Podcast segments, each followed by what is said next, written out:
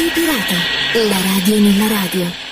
Torniamo ad occuparci della storia della radio e questa volta ci occupiamo della storia di Radio Caterina. Non è un'emittente radiofonica, ma è una vera e storica radio, la Radio della Speranza, costruita da un pugno di uomini figli dell'impegno italiano, internati nel campo di concentramento nazista di San Bostel nel marzo del 44 e ci riporta indietro in un lontano tempo. Ora che siamo immersi in un'epoca dove transistor, circuiti stampati troneggiano dall'alto della loro vastissima diffusione e nell'epoca in cui cui la tecnica ha raggiunto livelli fino a poco tempo fa quasi impensabili, la vicenda di questa Radio Caterina ci trasporta in un'altra dimensione, più semplice e se volete anche più primitiva, ma sicuramente davvero affascinante. E grazie anche a questo articolo pubblicato molti anni fa su Radio Rivista. Il nome stesso che fu dato a questa radio, Caterina appunto, ha il sapore dell'estrema semplicità dell'invenzione ed è proprio da cose comuni che è nato questo marchingegno. La radio in questione è un apparecchio ricevente ad una valvola del tipo a super reazione in onde medie e fu ideata e costruita e usata appunto nel campo di San Bostel, nella Germania nord-occidentale, da alcuni ufficiali italiani.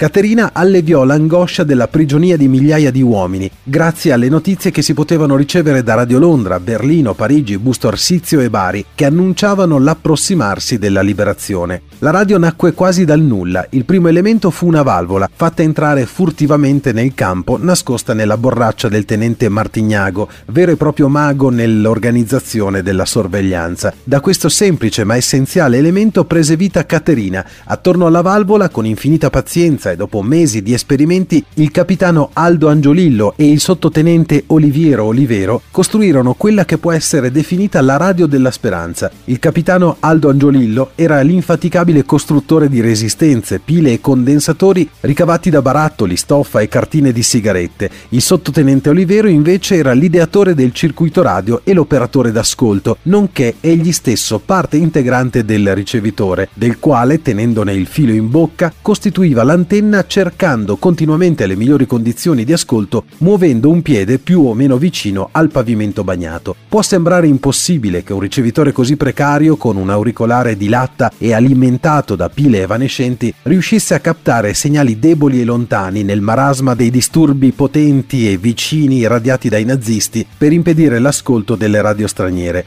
Il segreto stava nell'elevatissima sensibilità del circuito, sempre tenuto in condizioni prossime all'innesco, regolando pazientemente pazientemente e con precisione la reazione variando la distanza del piede dal terreno. L'ascolto avveniva tra le 21 e le 23, quando il lager era senza luce. Il luogo non era fisso, più spesso era il magazzino affidato al tenente Talotti, altre volte avveniva nella cuccia dell'operatore, nascosto da una coperta, alla luce di una flebile fiammella. Questo avveniva mentre gli altri prigionieri dormivano, nessuno si accorse mai di nulla. Le notizie venivano lette al mattino dai tenenti Capolozza e Pisani, che per più di 12 mesi hanno rischiato tutti i giorni la vita. Una traduzione in inglese raggiungeva anche altri lager e la popolazione civile tedesca. Per tutti questa era l'unica voce della verità. La costruzione di Radio Caterina può aiutare a comprendere l'ingegnosità di questi nostri ufficiali. Le bobine di sintonia e di reazione erano state realizzate avvolgendo un filo di rame smaltato tolto dalla dinamo di una bicicletta di un militare tedesco. Il condensatore variabile, invece, era stato costruito con lamiere di barattoli e per isolante della celluloide.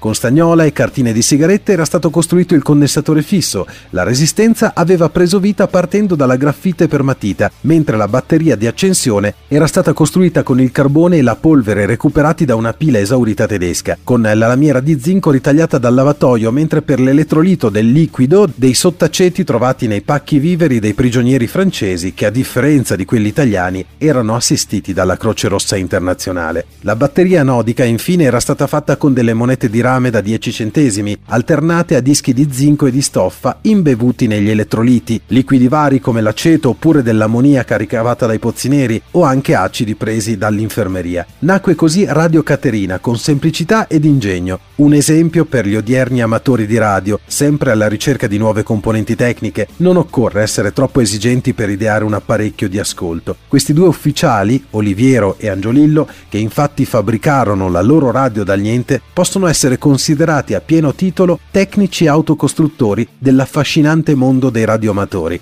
E sicuramente con il loro ingegno e il loro sforzo hanno cercato di far conoscere una verità che invece veniva continuamente censurata e disturbata. Questo era un articolo tratto da Radio Rivista, Radio Rivista è l'organo ufficiale dell'ARI, l'Associazione Radioamatori Italiani, a firma di Giuseppe Borghini, tratto dal numero 2 del 1991.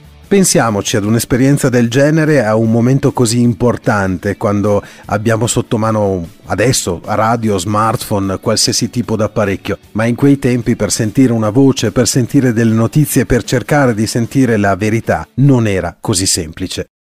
Radio Pirata, la radio nella radio.